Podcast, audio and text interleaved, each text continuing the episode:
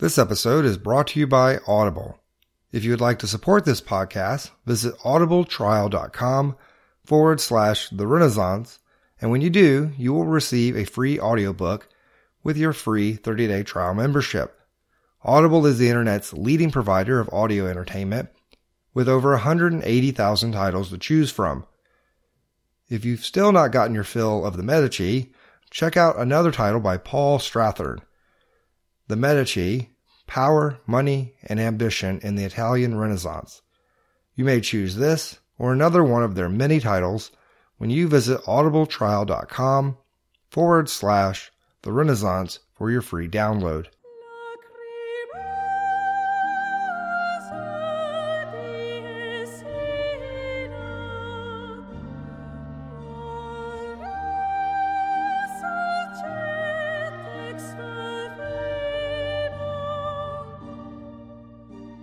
Hello and welcome to the Renaissance, episode 24 Andrea del Sarto.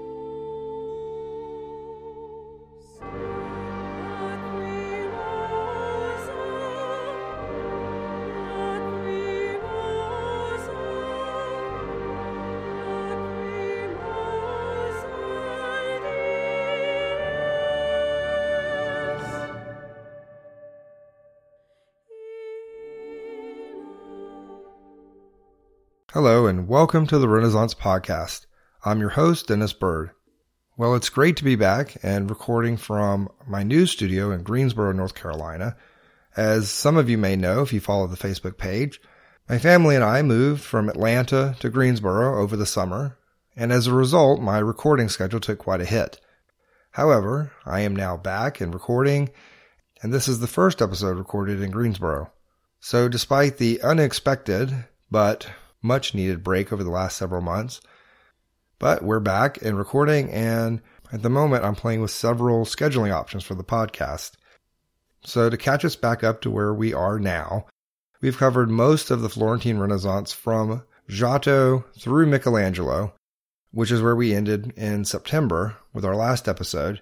And today we'll be discussing Andrea del Sarto, and then we will wrap up the Florentine High Renaissance with Vasari, after Vasari, we're going to take a trip back in time and to Northern Europe and look at the art of the Northern Renaissance in Flanders, Germany, and England. After this, we'll return to Italy, but this time to Venice, and we'll tie it all together and wrap up with the Mannerist. On a final note, I would like to thank all of those who've emailed me and Facebook messaged me over the last several months to check on me and my family and the podcast, and uh, especially want to thank Thomas, Timo, Matt, Stefan, Anthony, Colin, Yakov, Charles, and Chad for all the emails over the last several weeks and months. Hopefully, I pronounced everyone's name correctly, and I hope I didn't miss anyone. So, with all of that, let's jump into episode 25. In this episode, we will explore the works and life of Andrea del Sarto. He was a contemporary of Michelangelo, but like so many of Michelangelo's contemporaries, he died prior to the great master. Del Sarto represents an important transition, along with Michelangelo, toward the late Renaissance style of Mannerism, which would eventually influence Baroque art in the early 17th century. Born in Florence in 1478 to a tailor, Del Sarto in fact means the tailor's son, Andrea would be apprenticed to a goldsmith at the early age of seven.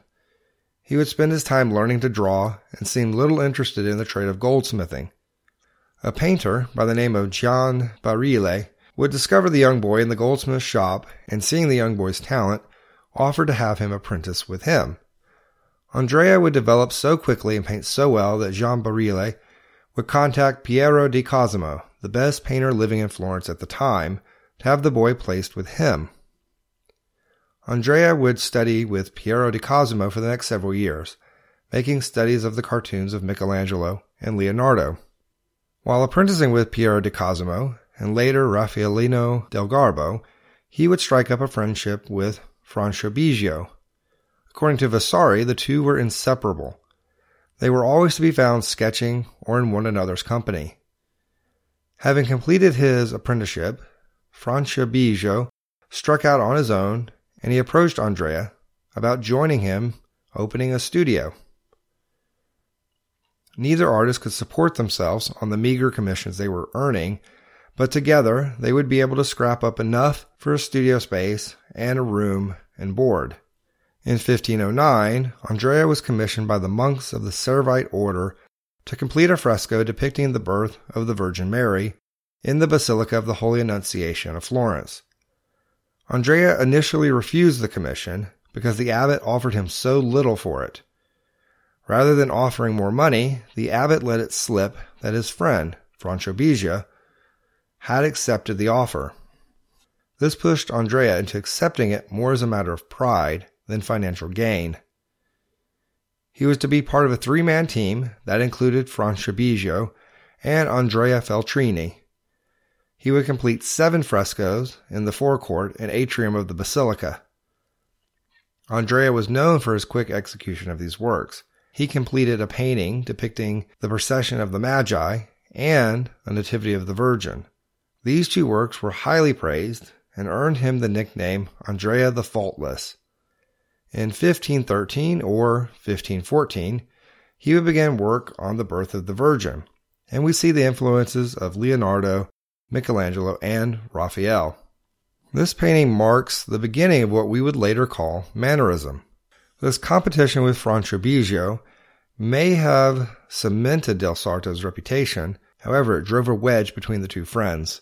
The two men would drift apart and become rivals, Despite his success of the painting at the Basilica, Andrea's low wages for his work left him struggling with debt and poverty, according to Vasari. The convent of San Francesco dei Macci commissioned Andrea in 1515 to paint an altarpiece depicting the Madonna of the Harpies. This is meant to show the triumph of the Madonna and Child over the Harpies representing sin and temptation. On either side are Saints Bonaventure and John the Evangelist, as well as two putti on either side of the Virgin's legs. He would complete this painting in 1517, and Vasari would describe this as one of Del Sarto's best works, and it is one of his most famous. Also in 1517, he would marry Lucrezia del Fede, a moderately wealthy widow whom Andrea claimed he used as a model for years. With their marriage, she brought a dowry that would ease Del Sarto's financial burden. With the absence of Leonardo and Michelangelo, Del Sarto would become the leader of the Florentine art community. Vasari says that despite this, he still struggled financially, though there is evidence to the contrary. One of his paintings of the Pietà found its way to the court of Francis I, the King of France. He summoned Del Sarto to his court with the promise of many lucrative commissions. There are a couple versions of his life in France. In both, little work was completed. Vasari tells us that Andrea was receiving daily letters from his wife to return to Florence. Lucrezia, then, was to blame for Andrea's happiness in France. More likely, however, he was unhappy with court life after a year with no major commissions. Del Sarto spoke with the King of France and asked permission to return to Florence to retrieve his wife, so they both may live happily in France. Andrea packed up and returned home never to visit France again. Vasari paints a picture of Del Sarto living a lavish lifestyle with parties and entertaining, so much so that he spent his entire fortune as well as the king's. This provided him with a convenient excuse not to return to France. Over the years, he would continually evade representatives of the king, claiming not to have the funds needed to return. This may be what Del Sarto wished the king to believe, and perhaps he even convinced Vasari but recent scholarship indicates that he began constructing a large villa after his return and maintained a large household with several servants throughout his entire life. This may also explain why he charged so little for his work, since he was not in need of the money to maintain his lifestyle. So it's likely Del Sarto lived off the fortune of his wife's dowry. Much of this is supposition, but Vasari did carry some resentment toward his former master, Del Sarto. Vasari had studied under Michelangelo, but he encouraged Vasari to study with Andrea del Sarto. Vasari's admiration for Michelangelo, however, seems to have jaded him towards del Sarto. Even though Andrea was a technical virtuoso, he never attained the stature of Michelangelo and Raphael with large scale masterpieces. Vasari attributes this to a flaw in del Sarto's character, a lack of drive perhaps. Though this seems to be an unjust criticism of Del Sarto, who ran a very active workshop with many students. As has been the case with most of the artists we have discussed in past episodes, Andrea del Sarto found support from the Medici family. His return from France combined with the Medici return from exile in 1512. This meant there was plenty of work for Andrea in the city. Lorenzo's son Giovanni had been elected pope, known as Pope Leo X. Leo announced a triumphant return to Florence in 1519 and summoned Del Sarto to Rome.